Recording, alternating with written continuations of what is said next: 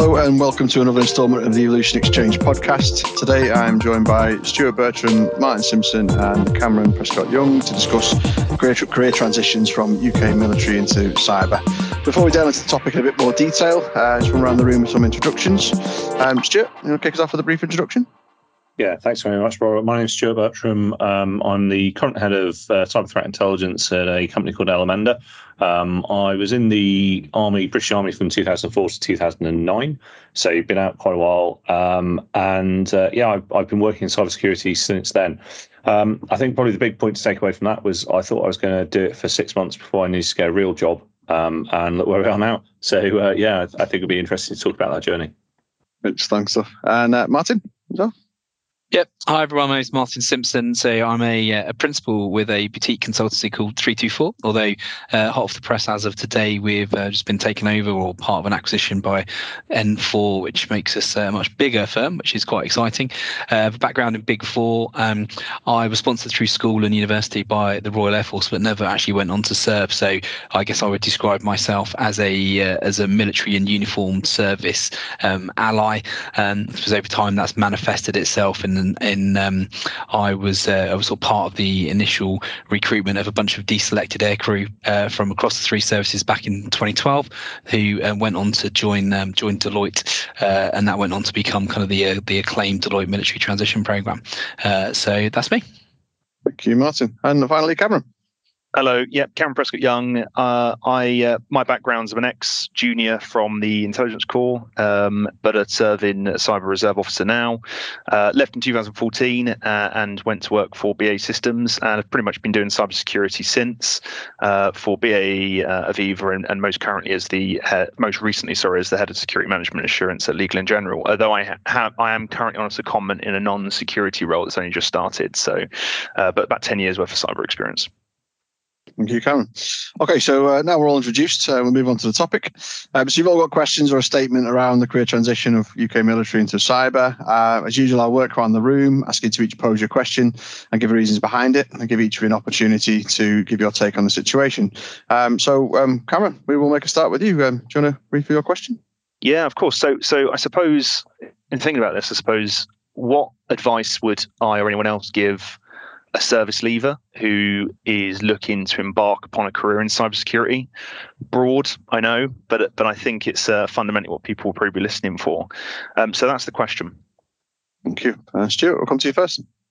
Yeah, I think I think um, the the biggest advice is you know the, the looking looking at the question right is cybersecurity is this super super broad area and there's many different aspects sort of inside there as well that are going to be easier to get into than others.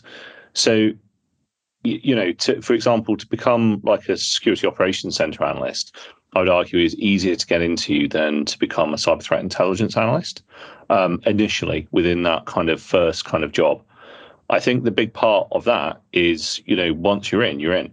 So that, you know, people coming from a forces background often think that they'll just be doing that for like the rest of their life.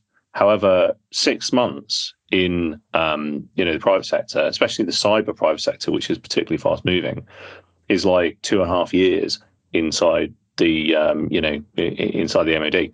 So just getting that first kind of job, I think, is really really important. But the big part is every single role in cybersecurity is applicable to every single other role in cybersecurity. So I think the big part is is is just getting stuck into that first kind of role. Mm.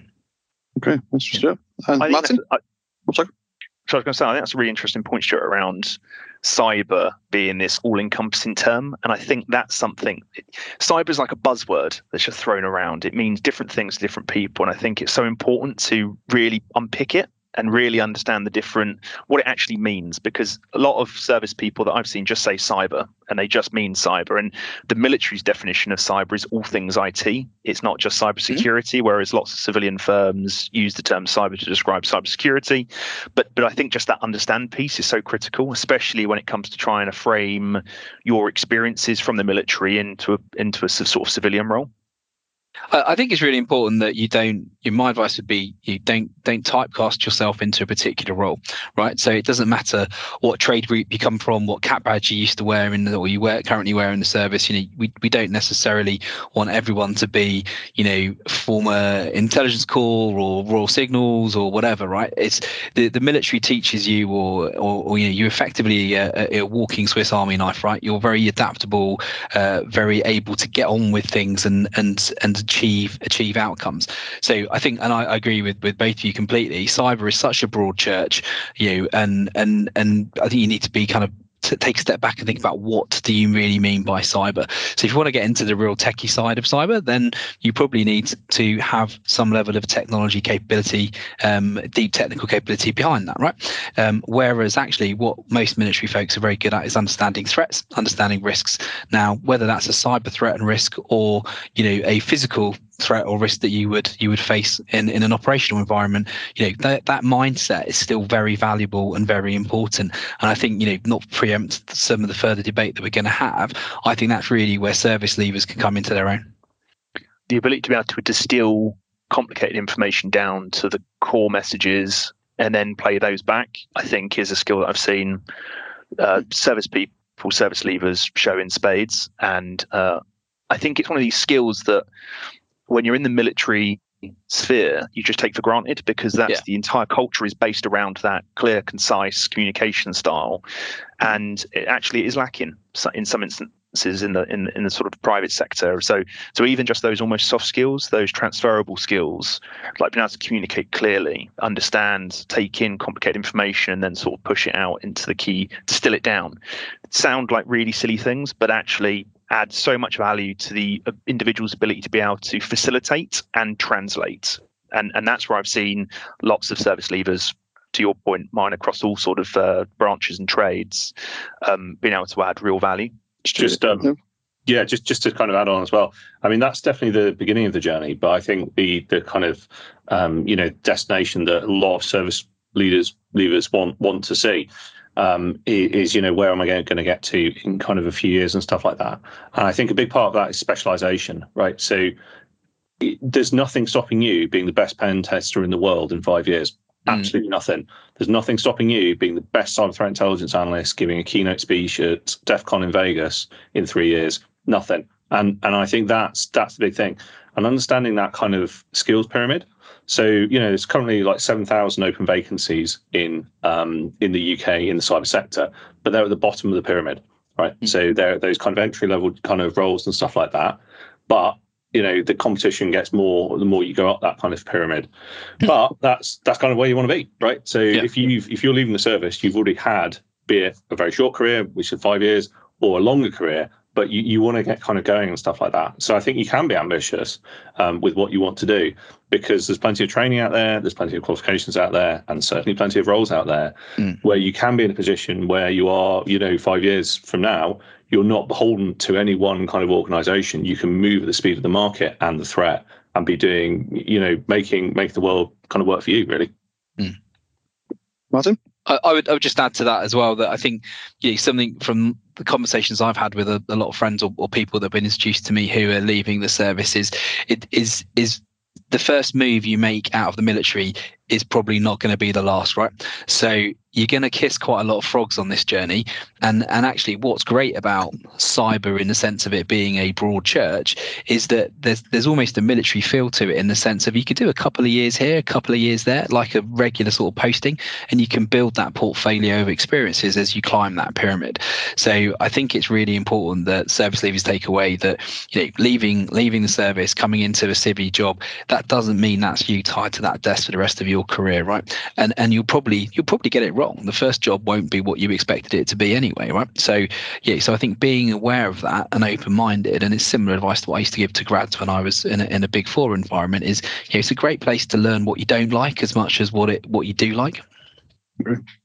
I think as well there's, there's also a, I suppose the people I speak to on this sort of topic is um, having some sort of flexibility and not not expecting to go in at a higher level. If you, if you go in and almost testing a different type of environment, a different work environment, obviously a different way of working in most cases, um, it, it's uh, it's important to have a flexibility to especially be willing to sort of start at a lower level to, to progress up quickly because uh, you know people do progress quickly in cybersecurity and as I say it moves very fast.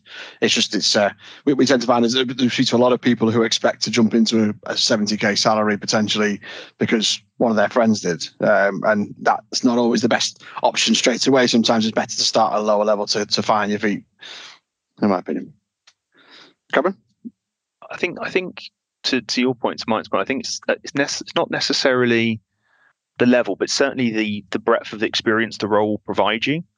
Um, and I think for me, there is a real difference between working in a B in a BAU security team and sort of consultancy. Now, when I got out, I went into consultancy for three years, and I felt that that was then able to propel me forward in my cyber journey more than if I went out and joined a, a, BAU security team as an analyst or even a manager in a in a BAU security team because I think for me um, I touched on some cyber stuff when I was uh, serving, um, but it wasn't my bread and butter. Um, so I think for me that grounding in consultancy where you're being exposed to lots of different projects covering all sorts of types of uh, problems for clients, different customers, the ways of doing business, and, and I think for me almost piecing the various different aspects of security together um, mm-hmm. because understanding how the different processes work and interact is really important. And I think for me personally, consultancy was able to do that. The other thing that I think consultancy has that you wouldn't necessarily be in the same in the BAU context is promotion. So when you're in a consultancy, it's in the company's interest to promote you so you can be sold at a higher price to clients. Mm-hmm. So there is a very different promotion profile to working in a BAU security team. And the BAU security team, it does happen, but generally only when people leave or if there's a reorg of the security team, for example, uh, or, or, new roles get created. So I think for me there is a there is a difference, and I and I think personally for me that three years in consultancy really really has paid dividends for me personally. Um, the other thing, actually, to your point, Stewart, around um, specialization. Uh, there are obviously different career paths now within within cyber, much more than there was say 10 15 years ago. And it's great to see because it's such a rich ecosystem of roles and jobs out there. Um, the only thing i would say is that there is i think a double edge when it comes to specialization. Um, in that there are more generalist security roles and more specialist security roles. And whilst the specialist security roles, you can get promotion quite fast up to a level, there sometimes is a ceiling. So, for example, threat intelligence is one that a lot of security people, uh, sort of service leavers go into. It's a great role. The problem is, is that is it is it general enough for you to make the jump from a head or a director of threat intelligence. There aren't many companies with directors at head of threat intelligence to a CISO. It's probably a bit too much of a jump. So, so for me, it's about making sure that we have as rounded and as general profile as possible. If you want to specialize, brilliant, but just realize that there is a double-edged sword, especially when you start moving up the, the seniority. Come on, Stewart.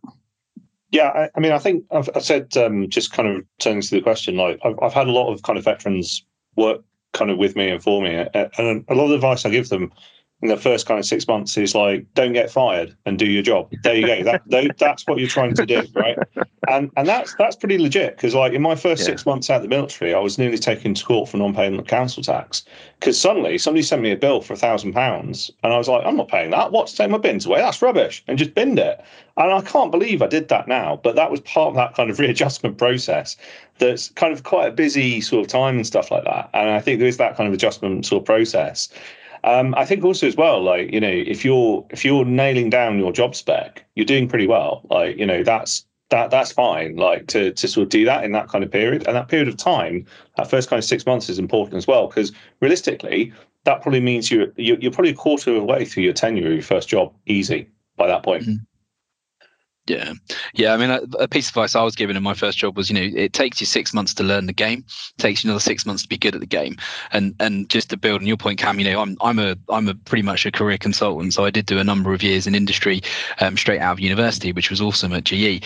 Um, but you know, again, I think if you're coming out of out of the services, being a consultant for a short period of time is a great way to identify what you don't want to be as much as it is to understand what you do want to be. And when I've sat down with with veterans or or, or service leavers as, as, they, as they're transitioning, you know, when you talk about well, industry segment, what would you like to be involved in? Do you want to go into financial services? Well, that's kind of, they pay quite well in financial services, but it's not the most interesting work. So, you know, do you want to go into consumer products? That sort of thing. It's just, I think, I think consulting is a good way to, to have a softish landing and see see what the world is about.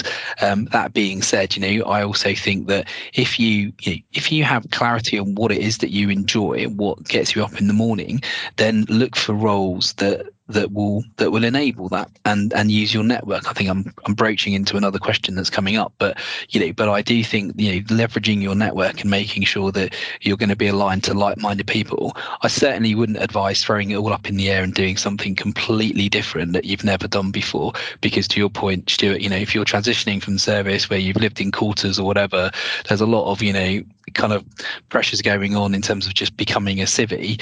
And if you're worrying about work in the background, you're setting yourself up for failure. So I try and keep something fairly stable. Good stuff. Uh, any further points on that question? I think I think I think for me, there's the, with the consultancy piece as well. Um, for people that are looking for roles, they tend to be quite good at recognizing the military skill set.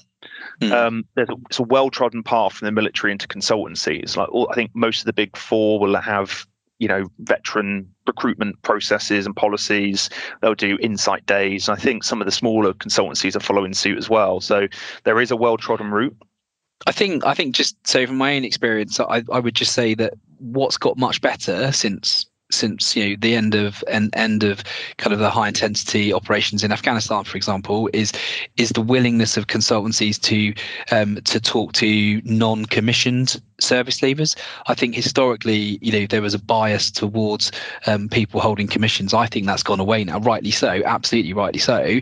But I think there was, you know, there has historically been that. But I and I think so. I would encourage anyone and everyone, irrespective of of, of rank and service, to consider, you know, the the the, the higher end, you know, whether it be the big four or the tier one consultancies that, that sit on top of those.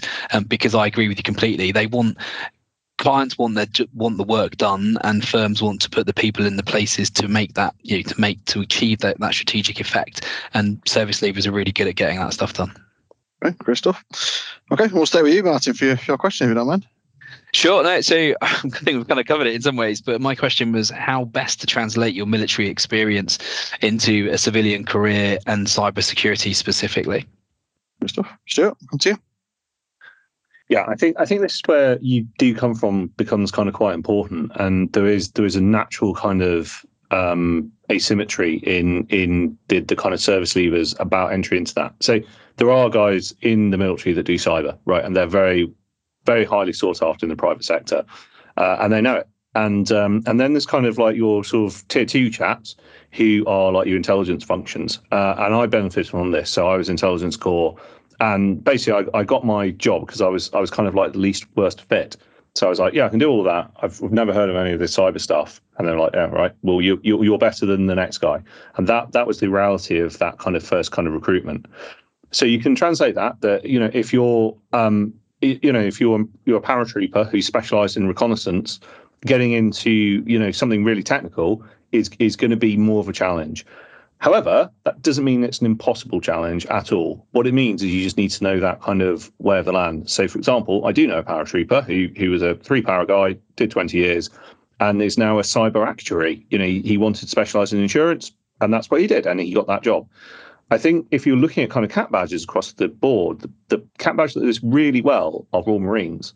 So the amount of Royal Marines that are working in cyber who never touched anything to do with intelligence, security, or cyber while they were Royal Marine is huge. Um, you know, literally guys that just ran kind of machine gun companies and stuff like that. And the reason why is because they work still as a cohesive team even after they leave. So they're leveraging the kind of um, the cap badge, they're networking, they go along to all the networking drinks, they do all that, and it's having a massive effect on um, that kind of Royal Marine presence inside of cyber. My final point is that's not a signal to pull the ladder up behind you. Yeah, so you know it's not a case of like, well, we just want people from that kind of cap badge and that kind of um, unit to, to be in our little club. What what it means is you're you're you're kind of you're using those kind of networks that are actually really really important to move into that kind of first role, which was what we were kind of talking about. Thanks, Joe. Cameron, come to you.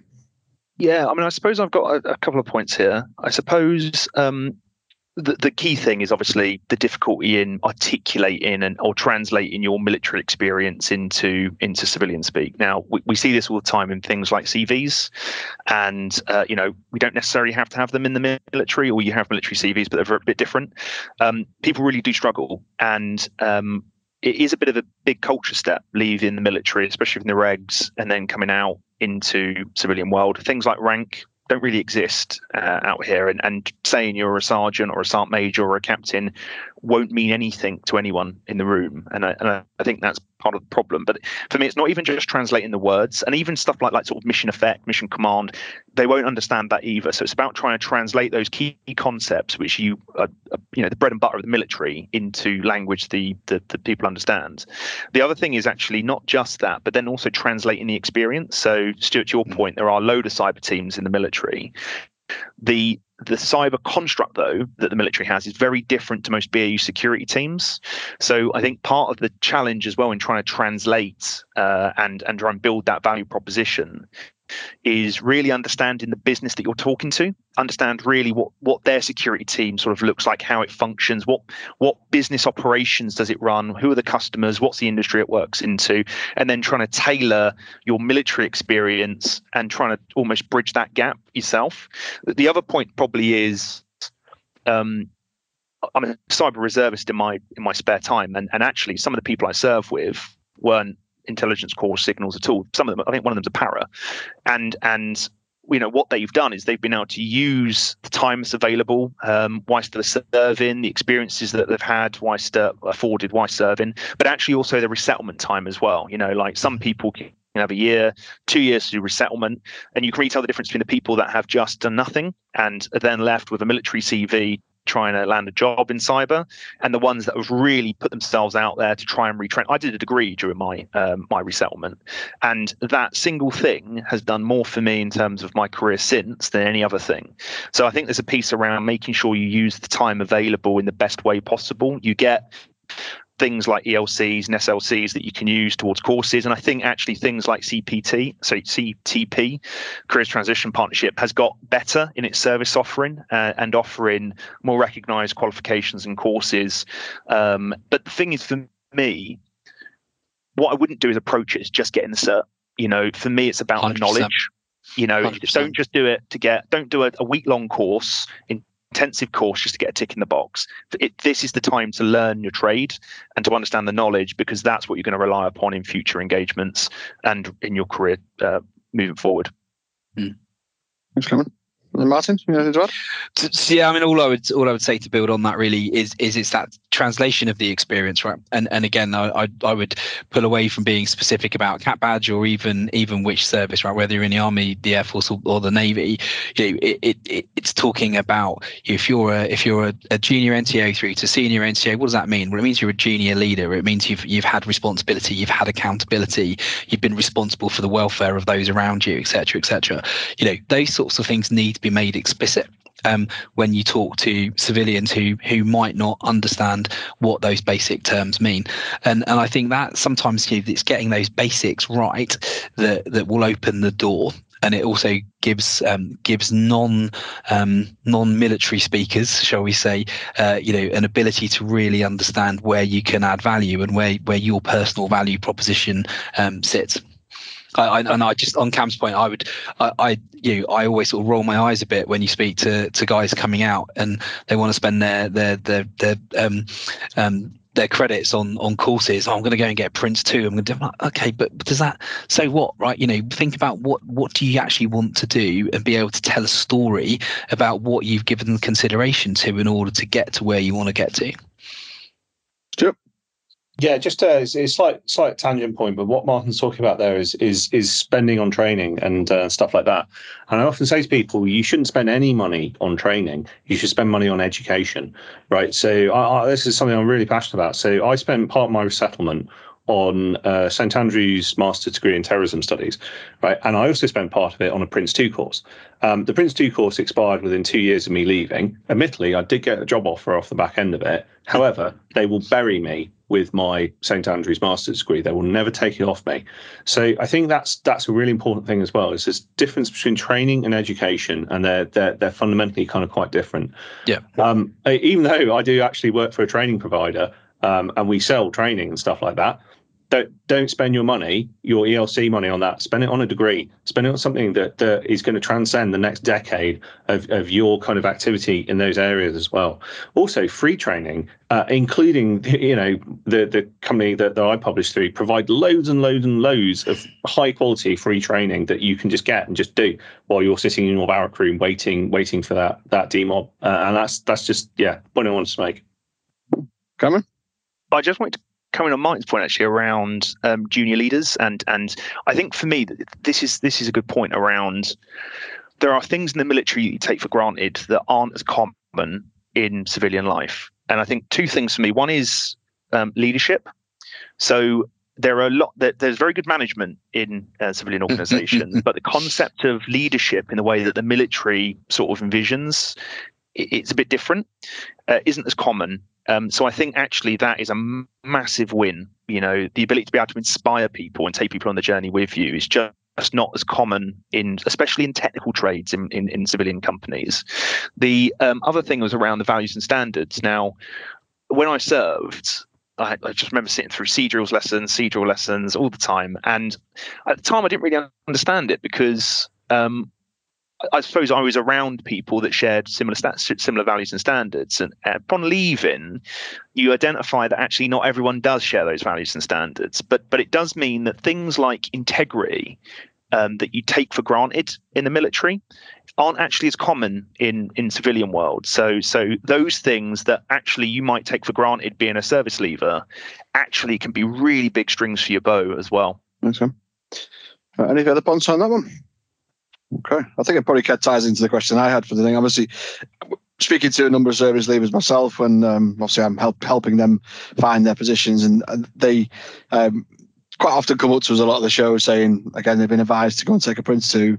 Uh, or, and that, that tends to be a very common thing that happens on, on every, every single person we spoke to, regardless of what technical sector they're in or looking to go into. Um, it tends to be something that's being advised to, to a number of people out there. But I suppose, what, what would you advise I suppose for, what sort of um, courses would you advise that, that, would give them a better chance uh, of, of hitting the ground running when, when they do land into a commercial world? Stewart, what comes to you? Sure. I think the big part is who's advising you to do that. Uh, and if it's a hmm. training provider, why do you think they're doing that? Right. There's, there's, there's quite a few training providers that focus on veterans and getting that um, you know, enhanced learning credit money off them uh, and have no qualms about doing it, which is what Cameron's kind of point is about integrity, right? Mm-hmm. So kick the tires of that really, really kind of kind of hard. I think if you're looking at courses, it's like, you know, where are you where are you going to go and what do you want to do with that course? So I did Prince 2.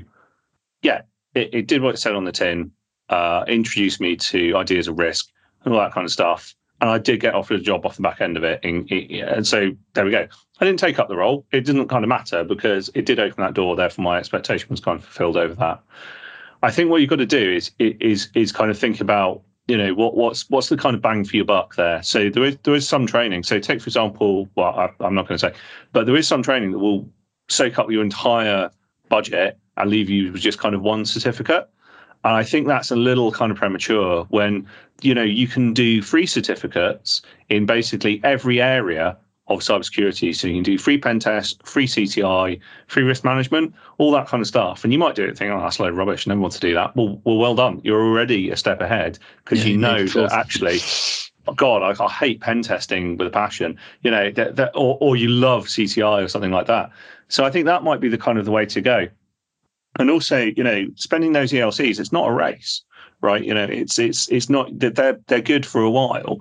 And then after a while you can kind of see inside of the um you know the landscape where you do want to see it. But again personally myself I spent mine on a degree and that degree I will die with that degree. Like it's simple as that. It will never expire. And that's the difference between education and training. And that's something veterans already know about right? So if you took a sergeant from the battle of waterloo like none of none of his skills will be current. That's training. But I tell you what, he he get he get being the guards regiment straight away. He'd be like, yeah, I recognise all this, no problem at all, because he's had that military education, right? And that's the separation between those two things there. And uh, one of them has a budget cost, and the other doesn't. Thanks, Stewart. Cameron? So, so, as, so as I said, I mean, for me, doing that degree, uh, I don't know if I'm going to do shout outs, but through Staffordshire University, they offer really good um, uh, degrees and, and programs for service leavers. That was the most vital thing that I did, and that's that's stood me in such good stead since. Um, I've done loads of courses. Uh, if anyone cares, they can they can check out them all on uh, on LinkedIn. Most of them have not been valuable for me personally in terms of learning. You know, most of them have just been, and I think, and I think when it comes to uh, if the test is a tick box multi choice questionnaire, I think that is the equivalent. You can only test up to I think key stage two, key stage three with a multi choice uh, questionnaire in in uh, academia. Um, I think there are real problems with those, and I think also some of the material that gets taught as cutting edge is based on thinking it's 20 years old. So I, I, I, think some of these courses that you hear a lot of service leavers wanting to gravitate towards, um, I, I, I do worry about. Um, I think for me, you shouldn't just be picking random courses, even if they're offered by things like CPT, sorry, CTP. Um, you know, you should really be doing the understand piece, understanding what is meant by cyber, understanding what the roles are, out, are about, sort of getting an understanding of what kind of roles you'd be looking, you'd be interested in, and really getting close to the industry before you start just arbitrarily doing courses.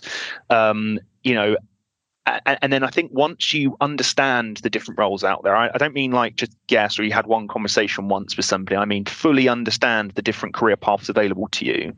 It's then important to then align your courses, training, education to those roles. You know, and you can sure. I mean, feel free to you know spread your bets. Don't put all your eggs in one basket. You know maybe do a generalist course alongside the specialist course in the area that you're interested in. Maybe even do a business course actually because um, things like business writing being able to publicly speak. These are all skills that are going to stand you in good stead uh, and might might be useful. Um, and then yeah that's really it. I think for me just make sure you understand the roles before you start um, arbitrarily doing courses. I mean some of the roles that we have in the industry, pen testing and digital forensics, they're seen as the sexy end of cyber, the interesting night. But actually, the role itself might be really boring. You might not enjoy it. And I think the other aspect is is around making sure that you um, are, are, are, realistic in your learning style.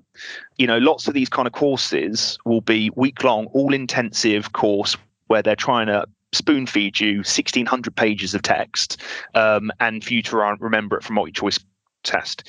That might not necessarily be the best way that you learn. Maybe you're a hands-on learner. Maybe you want to go and do some labs and just play around with some uh, things like um, Raspberry Pis or, or, or do labs via that that route. Um, perhaps you're someone that actually takes stuff in after they read it. So rather than doing a six grand course for CISSP, you might actually prefer to buy the book, study the book yourself over a six month period, and then uh, do the exam. You know, there are different ways, and I think it's just making sure you're not arbitrarily spending a lot of money on courses that you don't need. Okay. Martin.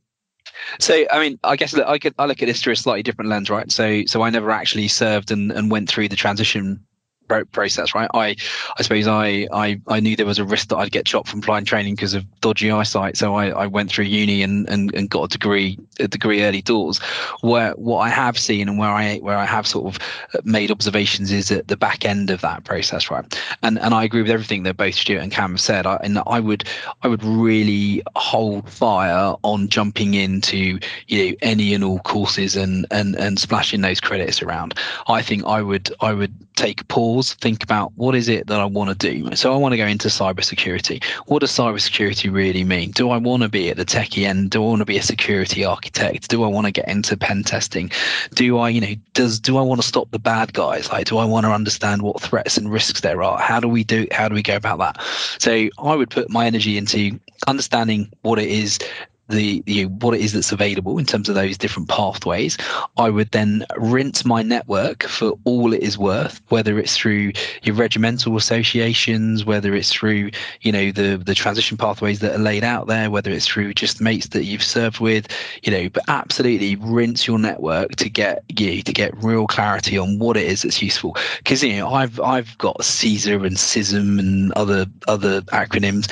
I, I'm not even sure what they stand for, and and I've you know I did the exam 15, 20 years ago. Now, they might have been useful for me to get a job 20 years ago, but now no one's looking at my CV asking if I'm a certified information security manager, right?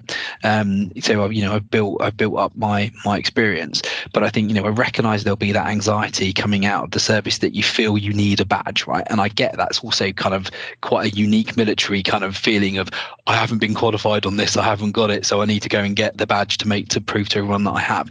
I think understand what you want to achieve use the network to under, to understand that. Use people that you trust to seek counsel seek people in those roles. Most people are willing to have a conversation and then and then think about what's going to give you the most bang for your buck. And and if it is a degree then go and go and get a degree. Go and do your degree. Um, but that degrees aren't for everyone either right? So you know and and most importantly you know this is what i've said to said to a number of younger people over the years is do something you're actually interested in. Like don't try and force yourself into a path because you think that's something that you should do you know, if if you're not interested in it, it's going to be really difficult to get up in the mornings. Okay, Martin, Stewart. Yeah, I think I think that that kind of you know keeping that passion is is is kind of important as well, and don't shoehorn yourself into something that that, that you don't want to kind of do. I think that long game as well is important as well. Also, the point I was going to make is like shamelessly leverage technology, right? So YouTube, yeah, there's there's ridiculous amounts of you know some varying quality content there. But if you want to see like a live computer hack, you can just do that on YouTube, and there's plenty of examples of people kind of doing that. Um, there's also like high quality stuff on there as well. I, I, mean, there's there's even like Wikipedia pages on nation state espionage groups. We live in a very different kind of age as well. And then there's white papers, and then there's blogs and all that kind of stuff. Uh, and then there's Chat GPT as well. Um, uh, and w- with all of these things, they, they come with like a real varying quality. Some of it is just total nonsense, literally made up. Uh, but some of it is actually like world class kind of stuff. But nonetheless, if if you if you go in, you know, if you go into an interview and you're like, yeah, I, re- I read this white paper, I thought it was quite good. Here's what I liked, here's what I didn't like. It doesn't even need to be in the ballpark. You're having that conversation with somebody. And I remember, you know, I, I interviewed a chap. It, it was it was veteran. It was kind of going a bit south, but his thing was identity and access management. Literally, I've never never been interested, never heard of it, didn't know really very much about it, but he just kind of lit up and was talking about it. And I was like, oh, that's really interesting. And he got the job. But because it's like if you're passionate about that, chances are you can transfer that into what I need you to do. And I think that's really important as well. So having that thing to talk about when you're going into uh, the meeting is really important. Mm-hmm. I, I, think I think to echo that, I, think having an opinion, right? And I remember back from my, you know, from my Cranwell days, you know, you, you expected to have an opinion, and I think I think again, irrespective of, of, of rank or wherever you've been in this in, in the military, you know, you are expected to have an opinion on what you're about to do and achieve. I think it's a uniquely British military uh, mindset as well, because if you compare it to some other armed forces, they're probably less inclined to to give you know give people that freedom of thought and freedom of movement. So you know when you go into an interview process, make sure you have an opinion, right? Because that's what you've always done to date. So why would you change that now? Have some thoughts. Think what you do differently. You know, ask questions back as well because it's a it's a two way it's a two way street. Uh, and I'll, I'll, go back to what I said earlier. You're gonna have to kiss a few frogs to get to get to the princess or prince here. That's right. Okay. Any further points on that one? Just two, I suppose. Um, we're obviously speaking very much as it, you know, cybersecurity uh, so far, but but to the army's use of the word cyber, it means all the technology. And actually, um, why cybersecurity has been in this um, golden window for the last 15 years, um, it could be that there are other emerging technologies that will supersede it. Things like AI that was mentioned, things like machine learning or big data analytics. You know, these are other forms of emerging tech that actually might be of interest as well, um, and will probably become increasingly important and hmm. uh, more profitable and, and bigger industries moving forward. So, also worth considering uh, considering those as well. Another point was, I think, to Martin's point around mentioning the networking, the power of the network. Actually, I think both both Stewart and Martin have both mentioned this now. I think also expand your network as well. You know, I think what's great about people that have served, uh, regardless if you served a day or if you went to Cranwell but didn't commission, whatever. I think ultimately anyone that's got that connection with the military will not mind anyone else that has that connection reaching out and asking them for a beer, asking them for advice. So, so I, you know, LinkedIn's great, right? You can see the ex-military people based on their their, their, their LinkedIn things now. So actually, what I'd say is, if you are uh, looking looking at roles and you're checking out the hiring manager and you see they're ex-military, I would just reach out. Why not? What's the worst that can happen? They might say no. I, am not aware of that ever happening. If anyone was to reach out to me or anyone that I know that's ex ex forces, they would they would give you the time of day. So uh, yeah. uh, so be brave and and and try and expand your network that way. I mean, obviously, we've got the networking events. There's lots of different uh, associations out there and professional institutes that do networking events. But, but, but you know, that ex mil to ex mil relationship is really powerful. So, so, so I'd, I'd uh, consider exploiting that as well. Okay, great. Well, fantastic. Okay, Stewart, we'll come to you. Certainly. Just uh, get my kind of question on. I think it's somewhat similar to what we already had. But what is the best approach to getting into cybersecurity as a veteran? Um, so we'll come to you, Martin. Okay, so I think probably just reiterating some of what we've already said, but I would you know, break it down, almost think about it, if you like, um, you know, almost as a kill chain, right? So where where do you want to play in that kill chain? Do you want to stop the bad stuff from happening? Do you want people? Do you want to help organisations to understand what's important? What are your critical assets, and then how do you protect them? Or do you want to be, you know, in amongst the um, the, the the the the firefight? If we continue that that analogy, you know, when the when the hack's gone wrong, so you're part of an incident response team, you know, or or do you want to be part of the, um, you know, do you want to be part of the post-incident um, um, uh, team that uh, go in and, and pick things apart a bit more slowly, right? So it's probably a good way to break it down there in terms of looking at that overall kill chain. Think about where you want to play, and you don't have to decide on one. You know, as we've already talked about, the advantage of being in a consulting environment. You know, I've been lucky, if that's the right word, to have sort of been in been involved at every stage stage of um, of of that process. So I have a fairly good view of of, of the the cyber kill chain. Um, you know, I have some views about where I'm probably better and and and, and where I would encourage people to, to go to. But you have to make those those those those opinions um, or make those decisions um, yourself. But I think think about what it is you want to do, what what excites you. Think about it in the terms of what you understand about cybersecurity. Then get out there, do some reading, you know, read up on what's been going on. You know, there's there's some sort of cyber incident happening all of the time. You know, understand why that happened, how it happened. There's a lot of noise at the moment about who wants to be a CISO because it's a thankless task, right? Do you really want to be a CISO? Um, you know, I would argue that you could argue both sides of the coin there, right? That it is a pretty thankless job because um, uh, you're blamed if it goes wrong and you don't get the money when it's all going right. So, um, you know, so there's lots lots of things to think about and consider. But but use the network, ask people, expand the network to to, to Stewart and Cam's point, um, but but be clear on what you mean by cyber because it is a broad church. And you know, I reiterate it from a point, a, a, real a real life example of a client I worked on. They lost a they lost a memory device that had um, a number of customer records on it. It was lost. Didn't know whether it was stolen or whether it had been taken out of the data room by engineers. But that was tagged as a cyber event. Now, to me, that's that wouldn't necessarily classify as a cyber event. It was a piece of technology kit that was um, removed from a facility um, in, in an unknown way. I'm not even going to say it was stolen. They just lost it. Now that to me isn't isn't cyber. Um, however, you know. In, in some parts of the civvy world, that that is so. Just be you know be clear on what you think you mean by cyber and what role you want to play within that within that life cycle of a, of an event. Thanks, Martin. Cameron. Yeah. So, I mean, just to reiterate, I suppose, I mean, um, Martin's points. I think for me, there's almost like three strands to to uh, land in a job in cyber as a veteran. I think for me, there's there's the understand piece, as Martin, as Martin's talked about very uh, concisely. So I won't talk about uh, that. Although, um, as mentioned earlier, there are differences between you know, working in a, a, a, government BAU security team and a private consultancy and everywhere in between. Like the, there's just so much difference between the various different teams from an operational tempo perspective, funding, availability, salaries, uh, benefits. There's just so much difference. So really do the research. Um, education and certification.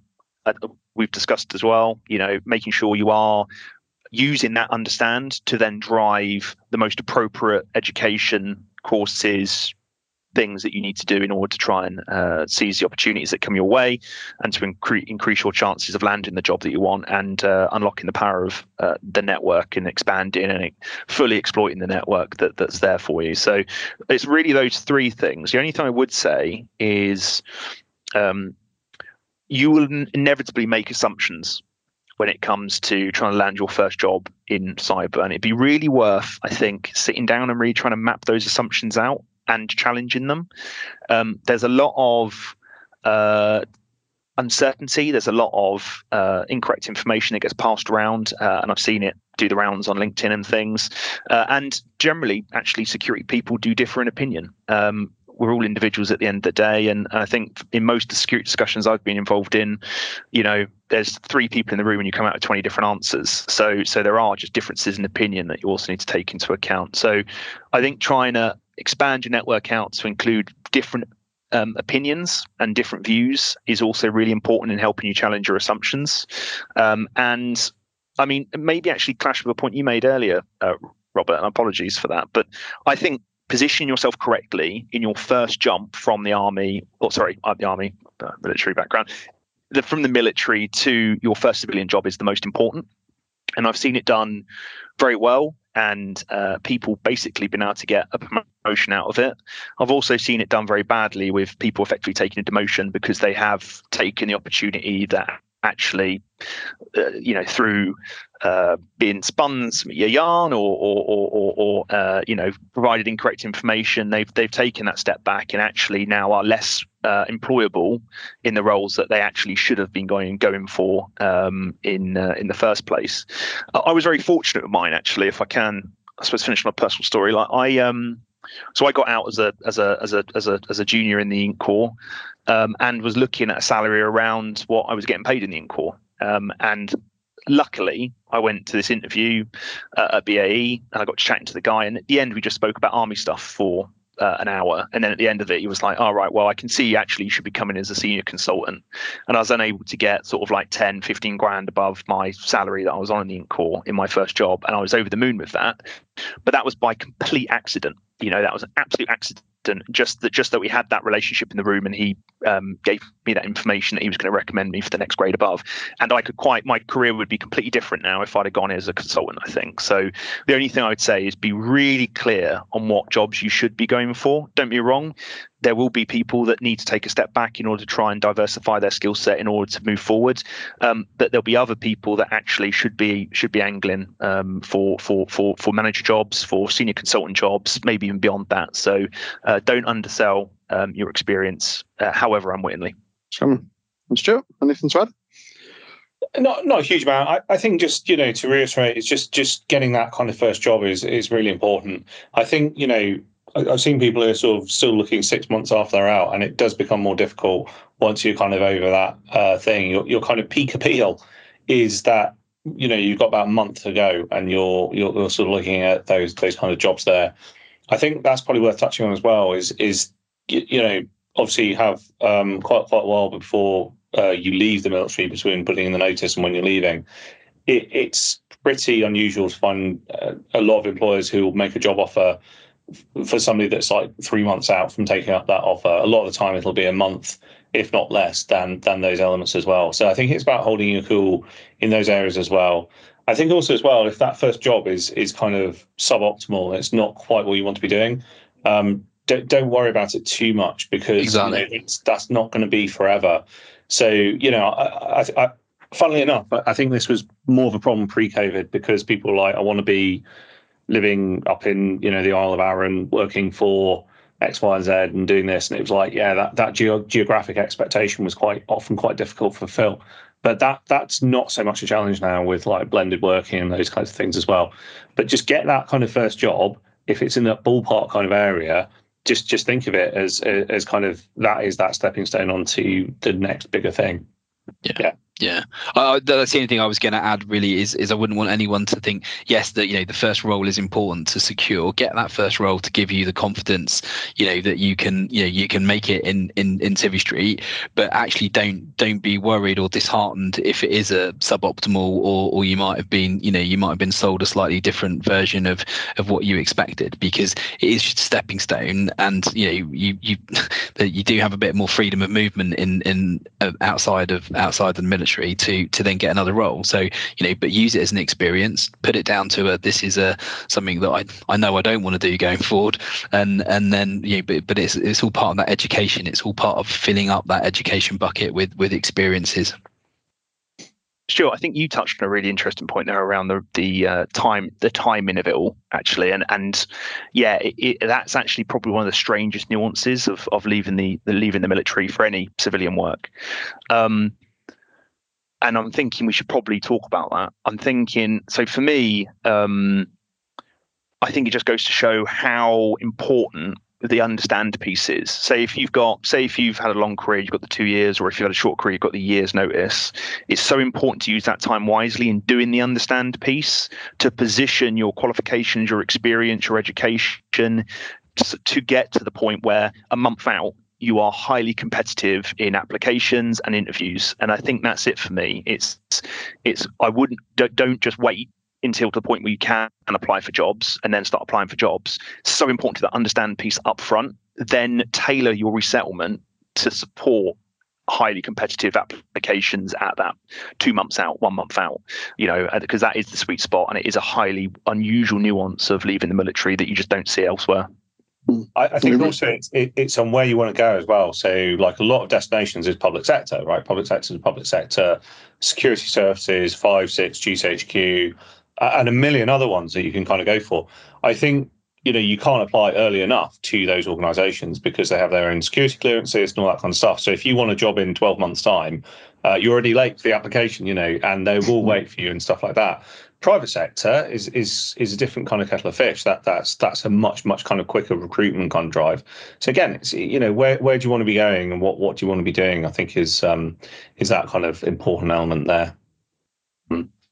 I think it's one of the things that we we speak to people all the time who again looking maybe twelve months down the line to come out. And again, it's the certain companies that we work with who who do it really well. Um, you know, and they they understand the process of someone coming out and understand what goes into that whole transition into into the commercial world. But again, that, again, that's part of, probably part of the problem with maybe some of the consultancies that are out there. A lot of it is based on bid work and or piece of work that's on right now that might not yeah. be around in twelve months' time. So that forward planning can be difficult. But, but equally, and you know, dependent on where you are in your resettlement process, the, the, the way the firms have adapted over the years, you know, go go make sure you go for insight days, and even maybe you know ask for a uh, can I come and do a couple of days work experience, mm-hmm. right? And and that's that's what happened with the deselected aircrew, right? They were all given a year's worth of notice. I think they I think they've made 180 odd aircrew redundant, and and we brought something like 17 or 18 of them into Deloitte and and they had a year's worth of work experience, um, and and it was value. It was a great great outcome for the firm, but also a great outcome for those individuals. Um, but but you know, I, if you've got a year to run, and you think you know what you want to do, we've got an idea of what firms you want to work for, uh, whether they be consultancies or or otherwise, reach out, reach out to people and see if you can go in and just sit in the office for a day, um, you know, and follow people around, see what it really looks like. And I think yeah, that helps reinforce the attitude. Sorry, Stewart. I was just saying that's a great idea. Yeah, I, I know. I know um, of a couple of people who've done kind of placements and stuff like that. Um, uh, and yeah, like uh, again, you, you, I think that's where you need to be a bit uh, kind of forward because you don't you don't see many of those knocking around. But equally, um, I think that's because just most employers don't don't really think there would be a value in that, rather than they would not offer that as a kind of service. I think more mo- the majority would be more than happy to do that. And that's also a good thin end of the wedge way to get in as well, um, to to sort of do that. So yeah, no, great great idea.